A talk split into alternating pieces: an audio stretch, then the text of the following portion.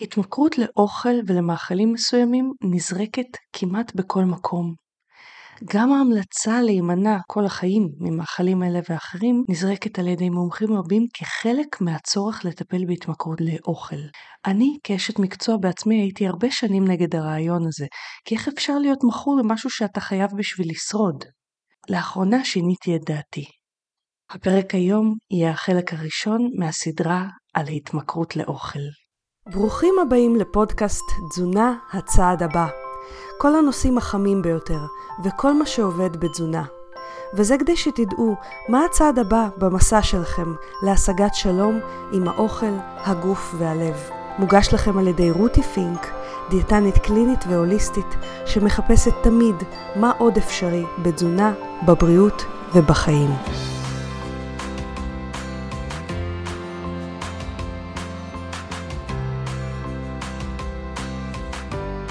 היי חברים, למי שלא מכיר אותי אני רותי פינק, דיאטנית קלינית ומטפלת רגשית שעוזרת לאנשים לאזן משקל, סוכר ואכילה רגשית והתמכרות לאוכל כיום בעזרת תזונה דלת פחמימות, צום לסירוגין וכלים פסיכולוגיים מגוונים. החלטתי לפתוח סדרה של כמה פרקים על התמכרות לאוכל, כיוון שזה נושא מאוד מאוד לא רק חם, אלא מלא מצד אחד מיתוסים ומאמצים מיותרים, והפחדות מיותרות, ומצד שני חוסר תשומת לב גם של אנשים רגילים וגם של אנשי מקצוע בתחום, לעוד משהו שבהחלט יכול לעזור לרבים וטובים לווסת את האכילה שלהם. וזה מה שאנחנו הולכים לדבר עליו היום. כי כמו שאמרתי לכם בפתיח, הייתי הרבה שנים נגד הרעיון הזה של התמכרות לאוכל, כי אוכל הוא אוכל, זה משהו שאנחנו לא אמורים לעשות סביבו עניין גדול.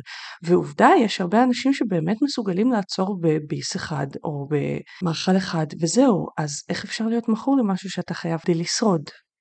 בפרק היום אנחנו נבחן האם באמת אפשר להתמכר לאוכל, נדבר על מהי ההתמכרות, מה המנגנון שיוצר אותה ומה המנגנון שמזין אותה, ונתחיל לדבר על הפתרונות אליה.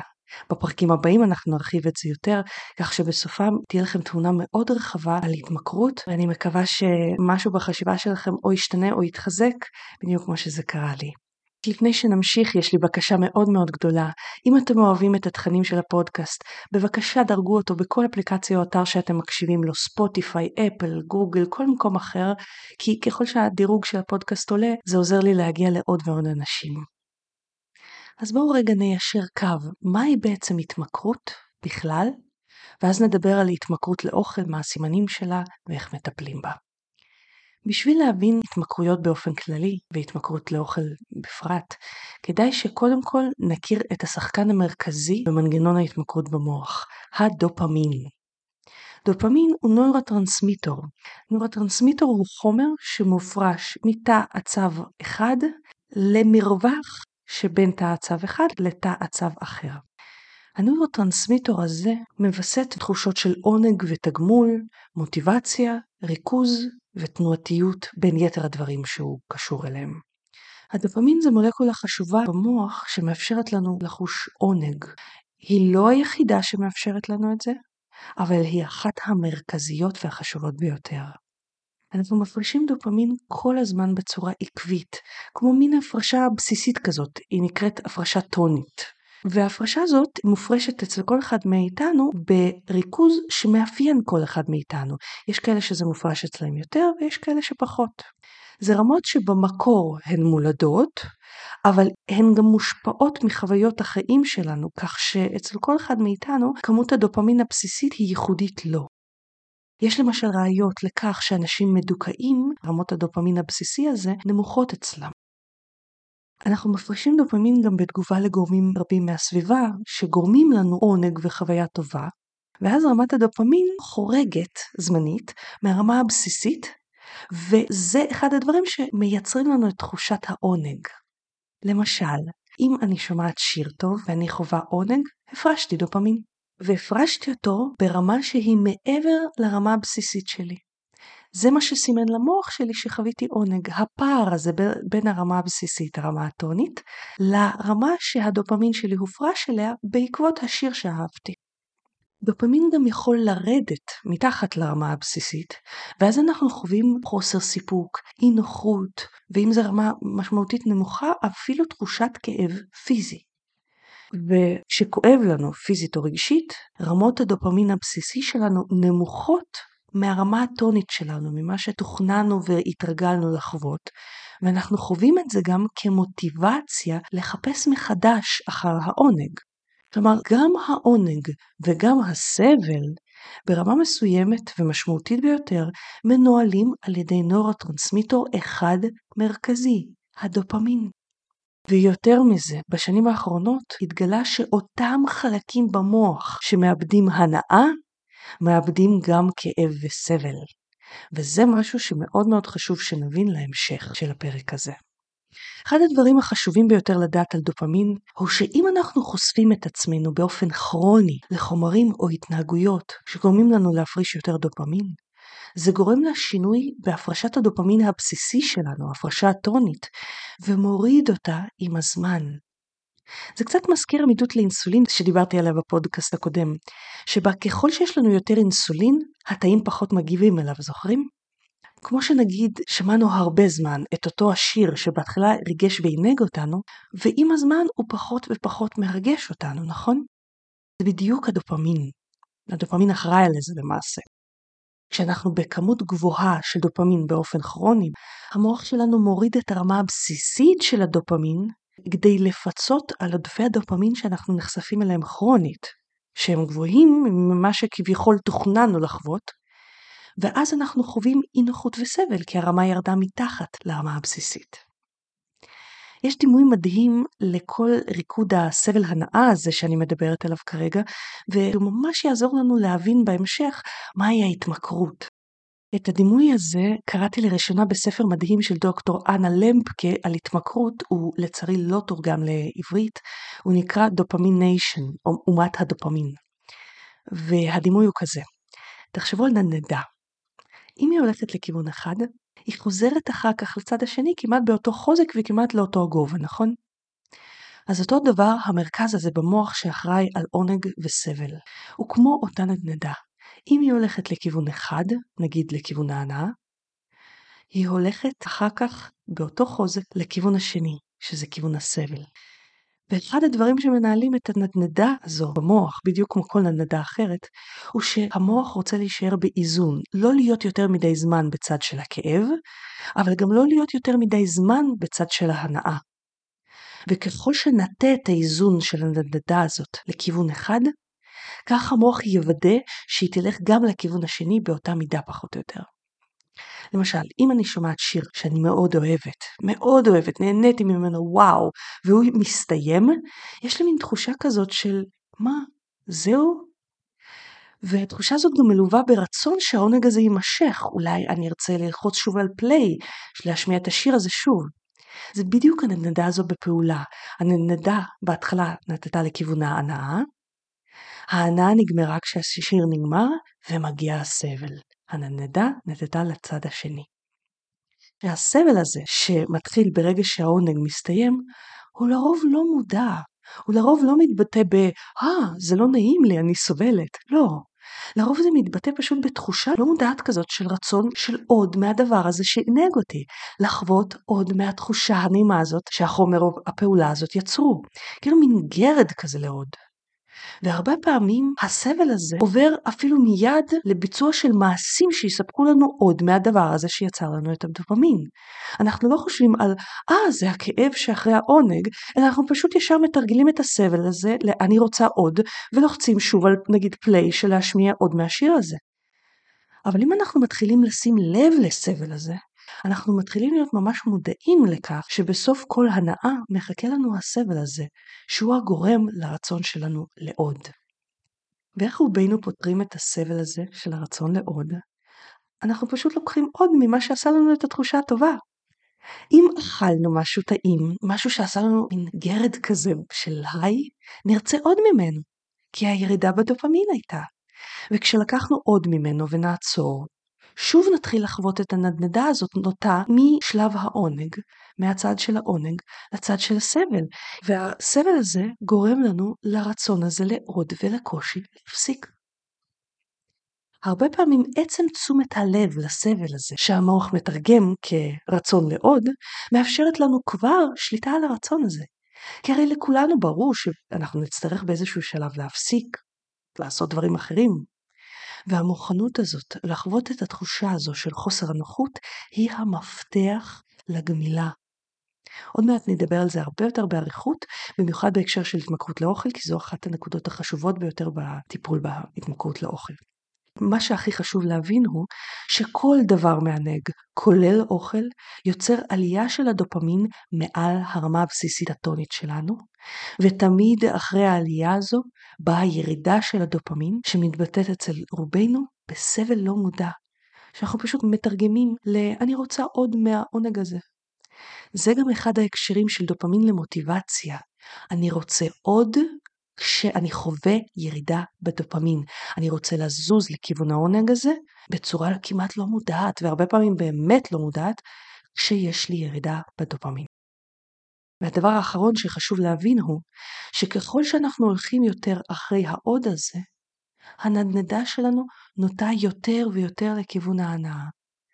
ואז המוח, ששואף לאיזון, ירצה להטות אותה יותר ויותר לכיוון הסבל בחזרה, כדי לשמור על האיזון, והסבל יהיה גדול יותר, חזק יותר ולאורך זמן יותר, ככל ששהינו זמן רב יותר בהנאה, וככל שהיא הייתה חזקה יותר. הקטע הוא שלעומת דימוי הנדנדה, במוח האנושי עצמו, וזה הקטע העצוב, הנדנדה הזאת לא באמת שווה. במוח שלנו התגובה לסבל היא חזקה יותר מאשר להנאה, אנחנו מונעים מאוד חזק על ידי הימנעות מסבל. ככל שנטה את הנדנדה לכיוון הנאה בכל רמה, הכאב יהיה חזק יותר ברמה שלו מאשר הייתה רמת ההנאה, וארוך יותר כדי להזיז אותנו יותר. איך זה קשור להתמכרות? הדופמין מניע את החיפוש שלנו אחר העונג, הדופמין הוא לא הורמון העונג כמו שהוא יותר אפילו הורמון המוטיבציה שלנו לחפש את העונג. מה אנחנו מחפשים כשאנחנו מחפשים עונג? נכון, אנחנו מחפשים חוויה חיובית יותר, אופוריה, אבל לרוב אנחנו מחפשים בריחה מכאב, כל כאב. כי כשכואב לנו, רמות הדופמין הבסיסי שלנו נמוכות ממה שהן תוכננו להיות, להיחוות, ואנחנו חווים את זה כסבל, דיכאון, ירידה במצב רוח, או פשוט כגרד לחפש עוד עונג. גרד שהרבה פעמים אין לו, אנחנו לא מצליחים אפילו להסביר אותו. וכאן החלק הראשון שחשוב לנו לזכור על התמכרות. לעתים ההתחלה של ההתמכרות היא פשוט כי בא לנו להתענג, אבל ברוב הפעמים היא הופכת להיות בריחה מסבל.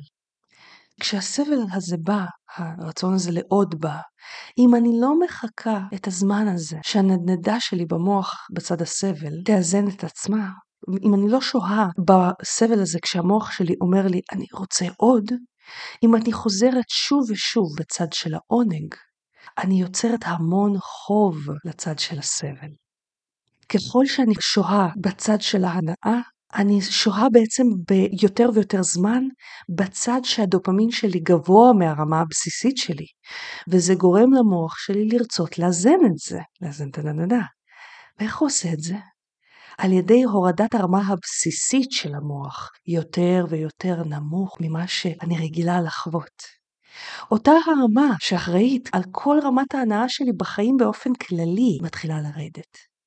זה כאילו אנחנו יוצרים הפרעה קבועה לרמת הדופמין הבסיסית שלנו, לרמת העונג שלנו באופן כללי מהכל, ככל שאנחנו שוהים יותר ויותר בהקפצות האלה של הדופמין. ואז אותה פעולה שעד עכשיו הסבה לי עונג X, כי היא העלתה את הדופמין לרמה X, כבר לא מסבה לי את אותה רמת עונג, כי הרמה, הרמה הבסיסית שממנה X הזה עולה נמוכה יותר. ואני צריכה יותר מאותו החומר או מאותה ההתנהגות כדי להגיע לאותה רמת עונג. יותר מזה, בגלל שהרמה הבסיסית שלי ירדה והכל מתחיל להיות פחות מענג ומדכא, אותה רמה X שהסבה לי עונג, לא רק שהיא לא מסבה לי כבר את אותו העונג, אלא שאני צריכה את אותה רמה X רק כדי להגיע לרמה הבסיסית שבה שהיתי פעם של דופמין, אותה רמה בסיסית של עונג מאותה פעולה ובכלל בחיים. וכאן מתחילה ההתמכרות. ככל שאמשיך להימנע מלשהות בסבל הזה של אני רוצה עוד, ואנסה להעלות את הדופמין עם החומר הממכר, כך רמות הדופמין הבסיסיות שלי ילכו וירדו, וחוסר ההנאה הכללית והדיכאון שלי באופן כללי בחיים, דיכאון, עצבנות, חוסר מסופקות, יעלו. וככה אצטרך יותר ויותר חומר או פעולה שמייצרת לי דופמין, אוכל למשל, בפרקי זמן קצרים יותר ויותר, כדי אפילו להגיע לרמת דופמין שהייתה לי פעם בסיסית רגילה בלי שעשיתי כלום. כאילו אנחנו חורכים לעצמנו את מרכזי העונג שלנו, בניסיון להגיע לאותו העונג ולהימנע מכאב, עד כדי כך שברמה הגבוהה של ההתמכרות, דברים אחרים פשוט מפסיקים לענג אותנו. הכל מחוויר לעומת החיפוש אחר הרמה הבסיסית הזאת של הנאה, שאנחנו עוד מצליחים להשיג אותה איכשהו, רק בעזרת החומר או הפעולה הממכרת. וזה החלק שבו ההתמכרות מתחילה חיים משלה, הרחק מהמקור ששלח אותנו לחומר מלכתחילה. כי אולי נגיד היינו לחוצים ורצינו קצת להירגע בערב מול הנטפליקס, ולקחנו קצת מהגלידה כדי להרגיש fun. אבל ככל שאנחנו מתמידים בזה, ככל שהקפצנו דופמין מה fun הזה לאורך יותר זמן, אנחנו צריכים יותר ויותר מהגלידה או מהממתקים שיקפיצו את זה. ובזמן הזה אנחנו לא מחזירים את הדופמין לרמה הבסיסית שלו ואומרים, אה, סבבה, הכל טוב. אנחנו מורידים את הדופמין, ולאט לאט הכל מחוויר ואנחנו צריכים יותר ויותר מתוקים ויותר ויותר נשנשת לאורך היום, רק כדי, כי ככה, כי בא לי. הבא לי הזה הוא הדופמין. אנחנו נעבור לחסות קצרה, ומיד אנחנו נחזור לאיך זה מתבטא, איך יודעים שאנחנו מכורים לאוכל ומה עושים עם זה. היי חברים, אם אתם עושים הכל ולא מצליחים לרדת במשקל, או שמצליחים לרדת במשקל אבל זה מלווה בתחושת מלחמה ותסכול, יש סיכוי טוב שאתם מתעלמים מהסימנים שהגוף שלכם שולח. הגוף שלכם מאותת לכם כל הזמן האם חסרה לו אנרגיה או שיש לו מספיק, ואם אנחנו מתעלמים ממנו, אנחנו בעצם פוגעים בסנכרון העדין של ההורמונים השונים שמווסתים את המשקל שלנו. אז אם אתם יודעים לזהות את הסימנים שהגוף שלכם שולח בנוגע לאכילה, למשל, איפה בגוף אתם חשים את הרעב? באיזה מקום? האם אתם בכלל יודעים לזהות אותו? כי יש שני סימנים מדויקים שהגוף שולח שהם רעב. כל השאר אינו רעב, ואנחנו נוטים לאכול מתוך סימנים שהם לא רעב. ואיך אתם למשל יודעים מתי לעצור לאכול? האם זה לפי הכמות שמונחת בצלחת, או שאתם מכירים את הסימנים המדויקים שהגוף שולח בזמן האכילה ולא 20 דקות אחרי? כשאנחנו מתעלמים מהרע והשובע, או לא יודעים לזהות אותם, אנחנו אוכלים בעודף גם אם אנחנו אוכלים כולה חסה. כי באותו רגע לא חסר לגוף כלום, וזה קצת דומה ללדחוף יותר מדי בגדים למכונת כביסה מלאה. אה, הכביסה לא יוצאת משהו במצב כזה. כי באותו רגע הגוף לא זקוק לשום דבר. הוא אומר לנו, אני בסדר, תתעסקו עם החיים שלכם. אבל אנחנו דוחפים לו את הקלוריות האלה בניגוד לרצונו. ואז אנחנו אכן אוכלים בעודף. וצוברים משקל. אז איך מקשיבים לגוף? ואיך מצליחים לאכול לפי הסימנים שלו בכלל? לשם כך בניתי את הקורס הדיגיטלי לרזות בשפת הגוף. הקורס הזה מאגד את כל הבסיס והידע לתחילת הקשבה לגוף. הוא מכיל סרטונים קצרים וברורים בשפה מובנת ופשוטה, ותרגילים פרקטיים שיעזרו לכם לעשות את הסוויץ' במוח בשביל להתחיל להבין מה הגוף שלכם בכלל מאותת לכם ואיך לאכול לפי השפה שלו. וככה תתחילו, אולי לראשונה בחייכם, לעבוד עם הגוף לירידה במשקל, ולא להילחם נגדו. בקורס תלמדו את הסימנים המדויקים של רע ושובע, ואת התרגילים המנטליים הפשוטים שניתן לעשות על מנת לעזור לעצמנו להקשיב לגוף ולשבור את האוטומטים שאנחנו פועלים לפיהם, שגורמים לנו להתעלם מהבקשות של הגוף שלנו. את כל התכנים של הקורס בדקתי כבר על מאות מטופלים בקליניקה, שלא לומר אלפים, ואין טיפול שבו אני לא מכניסה את התכנים האלה, כי זה פשוט הבסיס להכל. לא משנה מה אתם אוכלים ובאיזה תזונה אתם דוגלים, אם אתם מתעלמים משפת הגוף, אתם תהיו במלחמה עם המשקל. התגובות על הקורס הזה הן למשל, אלוהים, אף פעם לא שמתי לב שהגוף מדבר אליי, וגם איך אף אחד לא סיפר לי את זה. אז אם אתם רוצים להפוך את הגוף לחבר שעוזר לכם לרדת במשקל במקום לאויב שמנסה לחבל לכם בתהליך, היכנסו לאתר שלי, רותי פינק, F כמו פנטזיה, rutifink.com, ובלשונית קורסים דיגיטליים, בתפריט, אתם תמצאו את הקורס לרזות בשפת הגוף. ולמאזיני הפודקאסט יש הנחה על הקורס. אם תקלידו במעמד התשלום את האותיות פודקאסט באותיות אנגלית ראשיות, תקבלו הנחה של 70 שקלים שהם 20% ממחיר הקורס. הגוף הוא המשרת הטוב ביותר שלכם, הוא לא נגדכם, ואתם הולכים לגלות איך לעבוד ביחד איתו כדי להגיע למשקל האופטימלי ביותר עבור שניכם. לרזות בשפת הגוף, עכשיו באתר שלי, רותי פינק, F כמו פנטזיה, rutifink.com בלשונית קורסים דיגיטליים. כי הגיע הזמן להפסיק להילחם באוכל, ולהפוך אותו להיות פשוט אוכל.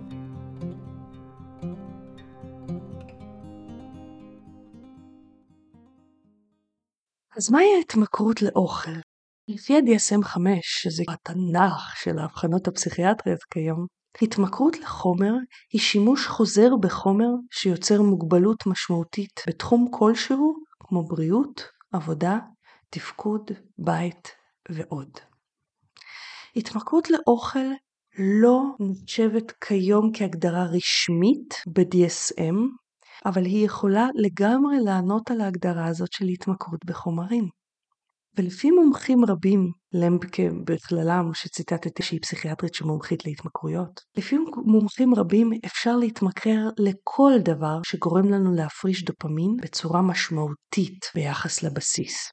למשל, מלפפון, אם אנחנו נורא רעבים, גם מלפפון, או תחליפו את זה בכל ירק אחר שאתם סבבה איתו, הוא מענג, אבל הוא לא מענג ב-Oh God, זה טוב, נכון? מה זה אומר? שמלפפון מעלה לנו דופמין, כי כל אוכל מעלה דופמין, אבל הוא לא מעלה בצורה משמעותית ביחס לרמה הבסיסית שלנו. וזו הסיבה שאני אישית, שתפו אותי בתגובות אם אתם כן, אני אישית מעולם לא פגשתי אדם שמכור למלפפון או לירק אחר. אוכל, כל אוכל, יוצר הפרשת דופמין. אבל אנחנו לא נתמכר למשהו שיוצר הפרשת דופמין שהיא לא גורמת לקפיצה משמעותית מעבר לרמות הבסיס. עכשיו זה נורא הגיוני שאוכל יגרום לנו להפריש דופמין. אנחנו אמורים להיות אבולוציונית במוטיבציה לחפש מזון. אבל המאכלים שיוצרים הרבה יותר הפרשת דופמין מאחרים, אלה המאכלים הממכרים. כלומר, אנחנו יכולים להתמכר לאוכל, אבל לא כל אוכל. אני קוראת לזה המאכלים שמגרדים חזק יותר במרכז ההנאה במוח. המאכלים שגורמים להפרשת הרבה יותר דופמין. אלה גם המאכלים שמרגישים לנו מענגים בצורה משמעותית. אבל זה לא רק האוכל שאפשר להתמכר אליו. התרחבות קיבה מעבר לסף מסוים נכווית כסבל, אבל אם אתם זוכרים, סבל והנאה קשורים מאוד חזק, ואצל חלק מהאנשים התרחבות קיבה מעבר לסף מסוים יכולה ליצור כזו קפיצה בדופמין, שזה כשלעצמו יכול להיות מקור להתמכרות, אכילה עד לתחושת עומס משמעותי בקיבה ותחושת קבס. זה חלק ממה שעומד במהות המנגנון ההתמכרותי של בולמוסי אכילה. אז בולמוסי אכילה זה לא חוסר אופי, זה חלק התמכרותי שחזק מאיתנו, למרות שיש מה לעשות איתו.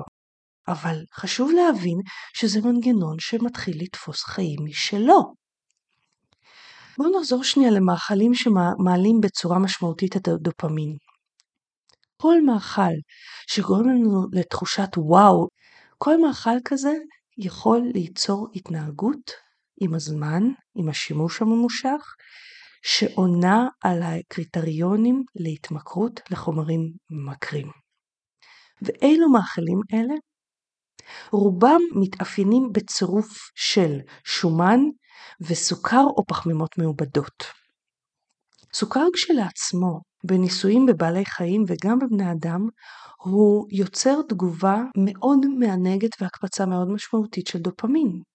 בין פי 1.5 לפי 2 מהרמה הבסיסית, זה רמה משמעותית. מלפפון לא עושה את זה. עכשיו, זה סוכר לבד. ברגע שאנחנו עושים תערובת של סוכר ושומן, היא קופצת יותר חזק. ממתקים עונים על הקריטריון הזה, הם מכילים סוכר ושומן ביחד.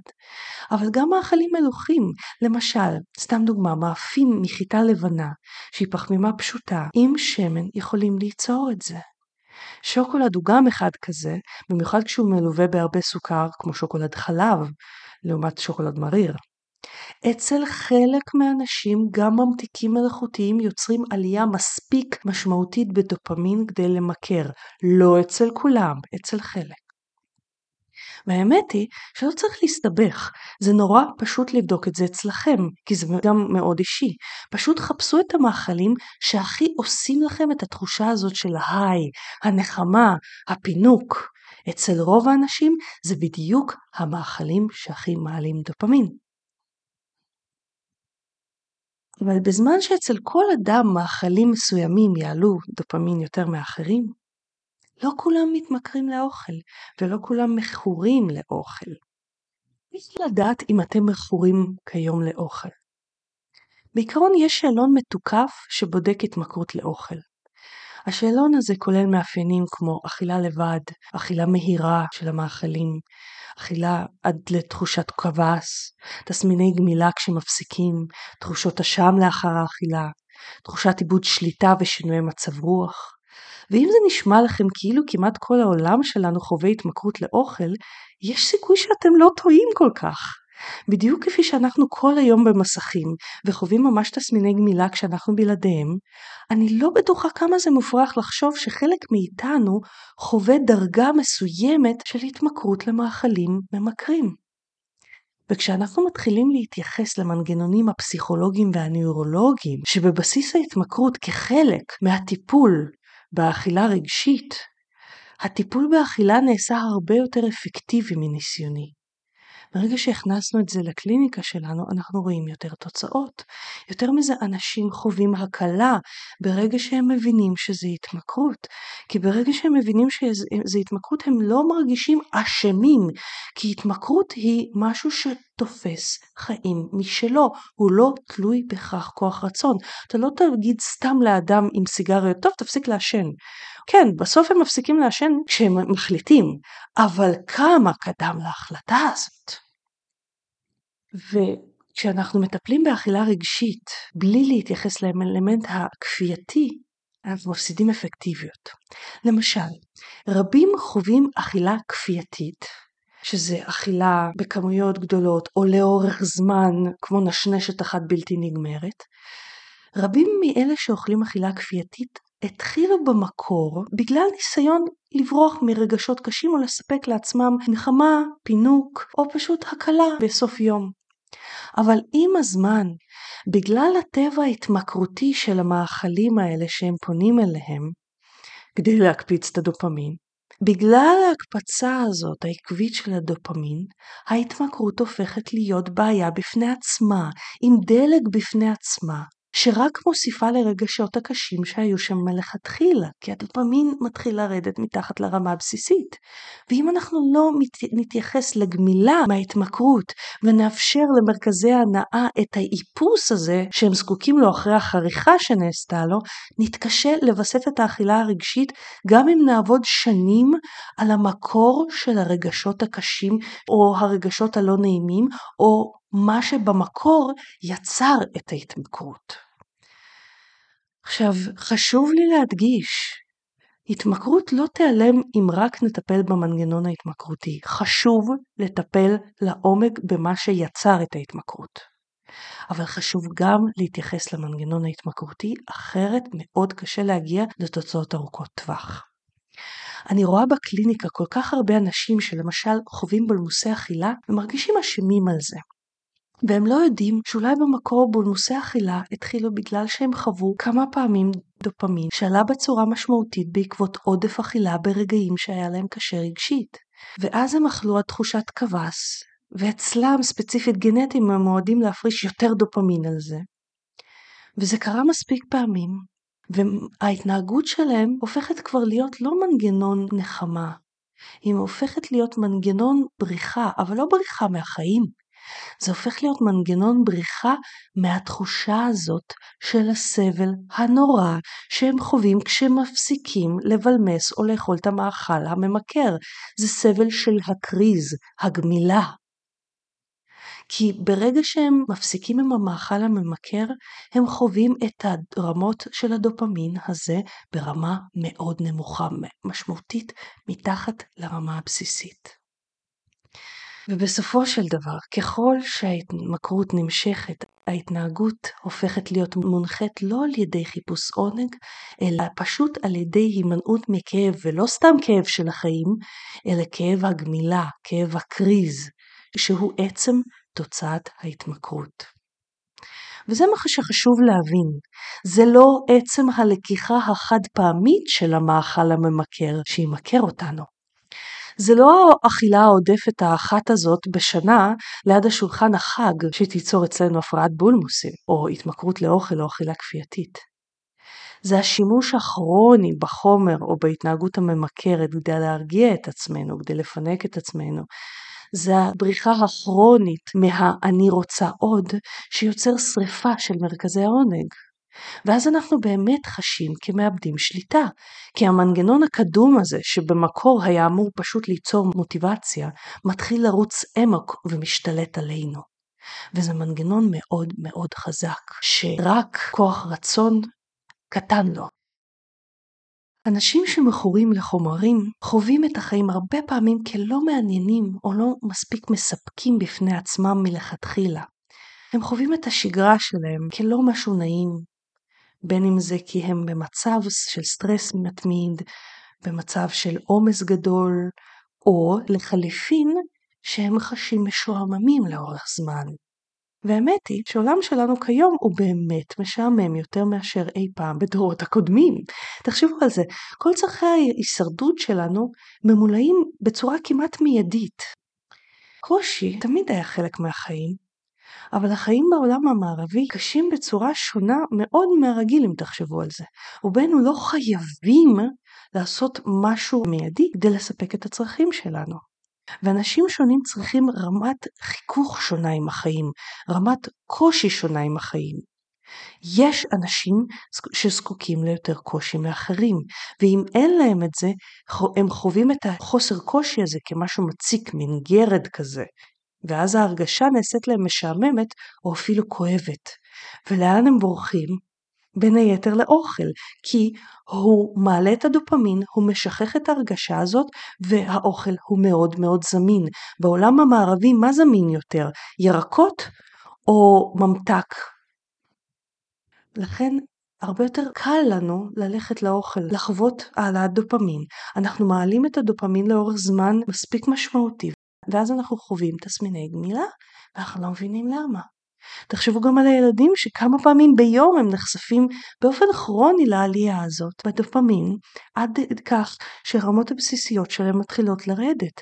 חלק מהצורך של הילדים כל הזמן במסך או בגירוי זה לא בגלל המסך בהכרח, אלא גם בגלל שרמות הדופמין הבסיסיות שלהם מתחילות לרדת בין היתר בגלל האוכל.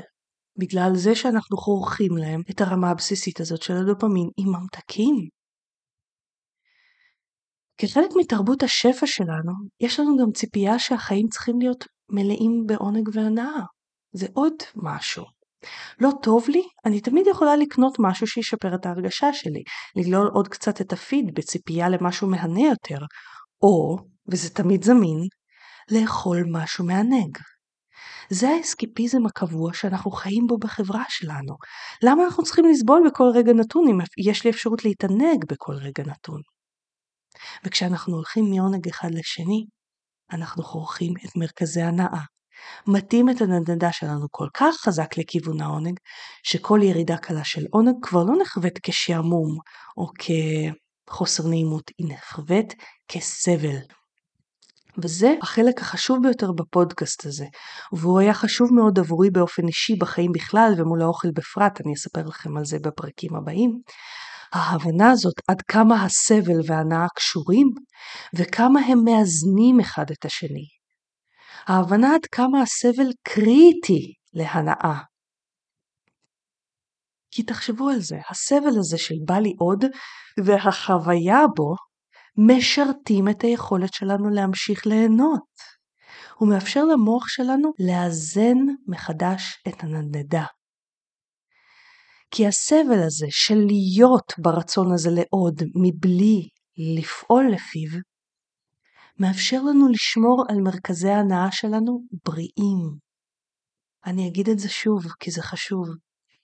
השהייה ברצון, בעצם הרצון לחוויה הזאת של עוד, מבלי לפעול לפיה, מאפשר לנו לשמור על מרכזי ההנאה שלנו בריאים וליכולת לחוות הנאה באופן כללי בחיים. עצם השהייה בחוויית הרצון הזו, בגרד הזה, זה בדיוק מה שעושה קיול מחדש במרכזי ההנאה שלנו. הסבל הזה, הגרד הזה, השהייה הזו ברצון לעוד, נותנים למרכזי ההנאה שלנו מנוחה מהפצצת הדופמין הקבועה בחיים המערביים שלנו, בין אם זה מאוכל, בין אם זה ממסכים, בין אם זה מקניות, כל דבר אחר. חוסר נעימות הזאת, הסבל הזה מאפשר למרכזי ההנאה שלנו לנוח מהדופמין, וזה משמר את הרגישות שלהם אליו ואת ההפרשה הבסיסית הנורמלית שלו. אז מה עושים? אני אגיד משהו, אבל בבקשה אל תיקחו את זה כסיסמה, כי זה לכאורה ברור מאליו. מה עושים? מפסיקים את השימוש בחומר או בהתנהגות הכפייתית למשך לפחות חודש. בהתחלה. זה תקופת הגמילה. למה? כי עד שאנחנו לא נאזן מחדש את הרמה הבסיסית של הדופמין לאיפה שהיא הייתה אמורה להיות, לאיפה שאנחנו רגילים, אנחנו לא נוכל להחליט איך להמשיך הלאה. עכשיו, זו תקופת גמילה והיא זמנית. וכן, בהתחלה זה סבל. זה הרבה פעמים גם כאב, בעיקר רגשי. כי החוויה היא איך אני אשיג עכשיו את ההנאה שלי, שעולה כשאנחנו מפסיקים את הדבר שגרם לנו להנאה, זה באמת סבל. הכל מתחיל להרגיש לזמן מה חיוור ולא מרגש. אבל זה זמני בלבד. בזמן הזה שאצל רוב האנשים אורך בין כמה ימים לשבוע, אבל אצל חלק מהאנשים עד חודש. בזמן הזה, שהוא כן מצריך כוח רצון, המוח עובד קשה כדי לרענן מחדש את מרכזי ההנאה, ומאוד עוזר בזמן הזה להבין שלסבל הזה, לתחושת המה הזו, יש משמעות. הוא בדיוק מה שיוצר את האיפוס הזה, שיחזיר לנו אחרי זה את ההנאה לא רק לאוכל שעושה לנו וואו, אלא לאוכל פשוט ולכמויות שפיות, ויחזיר לנו בחזרה את השליטה על החיים שלנו ועל האוכל שלנו. כי זה ההתחלה של הטיפול בהתמכרות. הרבה פעמים עדיף לעשות את הגמילה בבת אחת, אבל יש אנשים שעדיף להם לעשות בהדרגה. לרוב האנשים מאוד קשה לחוות את הסבל הזה לבד, בינתיים יש לנו את השירות האישי שלנו עם הדיאטניות שמומחיות בכך, ואני מתארגנת על לפתוח קבוצות לתמיכה הזאת של ההתחלה, קבוצות אונליין בהנחייתי או הנחיית דיאטניות מהצוות שלי. אל תחכו לזה כרגע. כרגע יש לנו מענה מצוין בצורה אישית. כל הפרטים אם אתם רוצים בלינקים בפודקאסט שלי. עכשיו, מה קורה אחרי הגמילה? רוב האנשים חווים איזון מחדש של מרכז ההנאה, של הנדנדה הזו. ואז אנחנו פנויים לטפל בדברים שיצרו את ההתמכרות מלכתחילה, כדי שלא תחזור ולא תתעורר מחדש. כי כל עוד המקור לא טופל, יש סיכון מאוד גבוה לחזרת ההתמכרות בעתיד. זה מה שקורה לאנשים למשל כשהם מפסיקים עם מתוקים, מפסיקים מפסיקים, ואז נשברים לגמרי וטוחנים טוחנים טוחנים. למה? א', יכול להיות שהם לא חיכו מספיק זמן, שזה עד חודש, אבל אם אחרי חודש זה קורה, זה לא בגלל זה, זה בגלל שהמקור להתמכרות לא טופל, אז ההתנהגות ההתמכרותית חוזרת. שוב, אם היא חזרה פעם אחת, לא נורא, רמות הדופמין עוד יחזרו שוב לרמה הבסיסית. אבל אם היא חוזרת שוב ושוב ושוב, בגלל שאני מלכתחילה, אחרי הגמילה, לא למדתי להתמודד עם מה שבמקור עשה לי את היכולת לווסת רגשות בלי אוכל, היכולת לאזן סטרס בלי אוכל, ההתמכרות לאוכל תחזור מהר מאוד, כי אני אצטרך עדיין את הכלים לווסת את הסטרס, אין לי את הכלים, לא למדתי את הכלים, אני אחזור להתמכרות. זה המשמעות של טיפול ארוך טווח בשורשי התמכרות, זה מה שאנחנו עושים בשיטת רותי פינק. גם את הגמילה ההתחלתית וגם אחר כך את העבודה על השורשים שלה.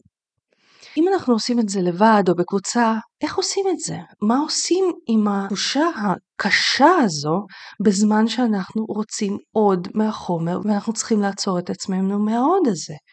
מה, אנחנו נמנעים מכל מה שיצר אצלנו הנאה? לא. אנחנו עדיין רוצים לעשות דברים בזמן הזה שמהנים אותנו בצורה זו או אחרת, אבל שלא מקפיצים מדי דופמין. בדיוק כמו שבתזונה אנחנו לא רוצים קפיצות סוכר גבוהות שיוצרות נזק, גם בהנאה. הדרכים שלנו ליהנות בצורה שלא מייצר רוב הזמן קפיצות גדולות מדי ולאורך הרבה זמן בדופמין, הן אלה שאנחנו רוצים לעשות בזמן הזה.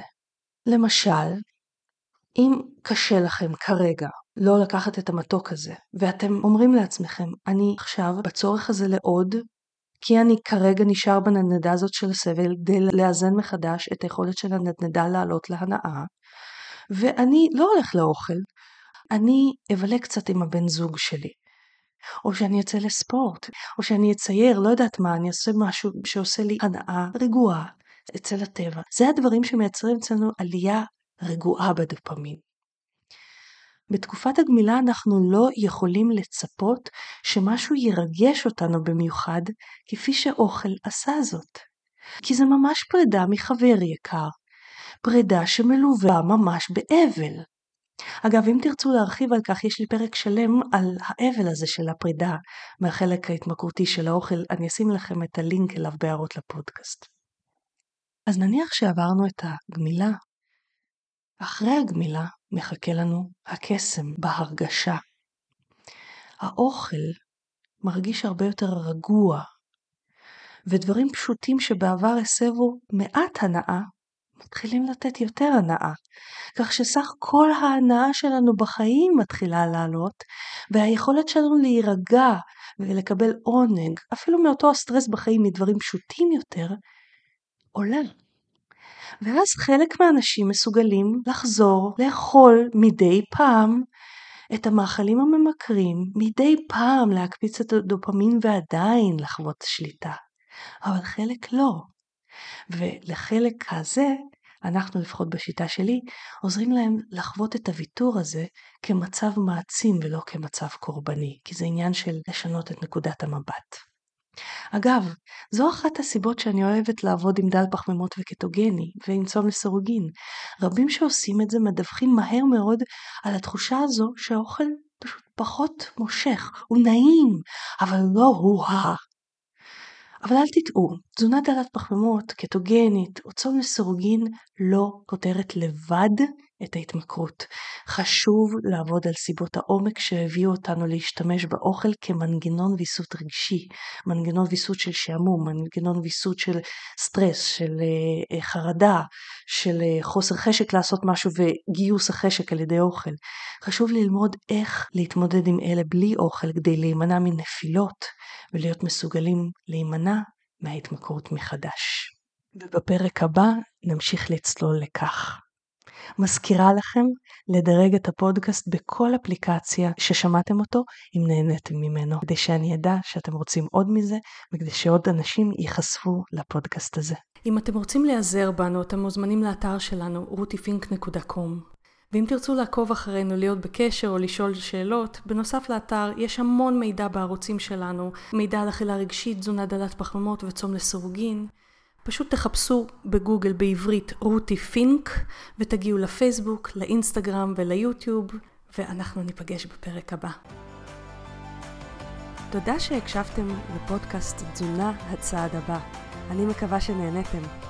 חשוב להדגיש שהמידע בפודקאסט מוענק לצורכי העשרה בלבד, והפודקאסט לא מהווה בשום צורה תחליף לייעוץ או טיפול אישי. בכל בעיה רפואית או נפשית יש לפנות למטפל מוסמך.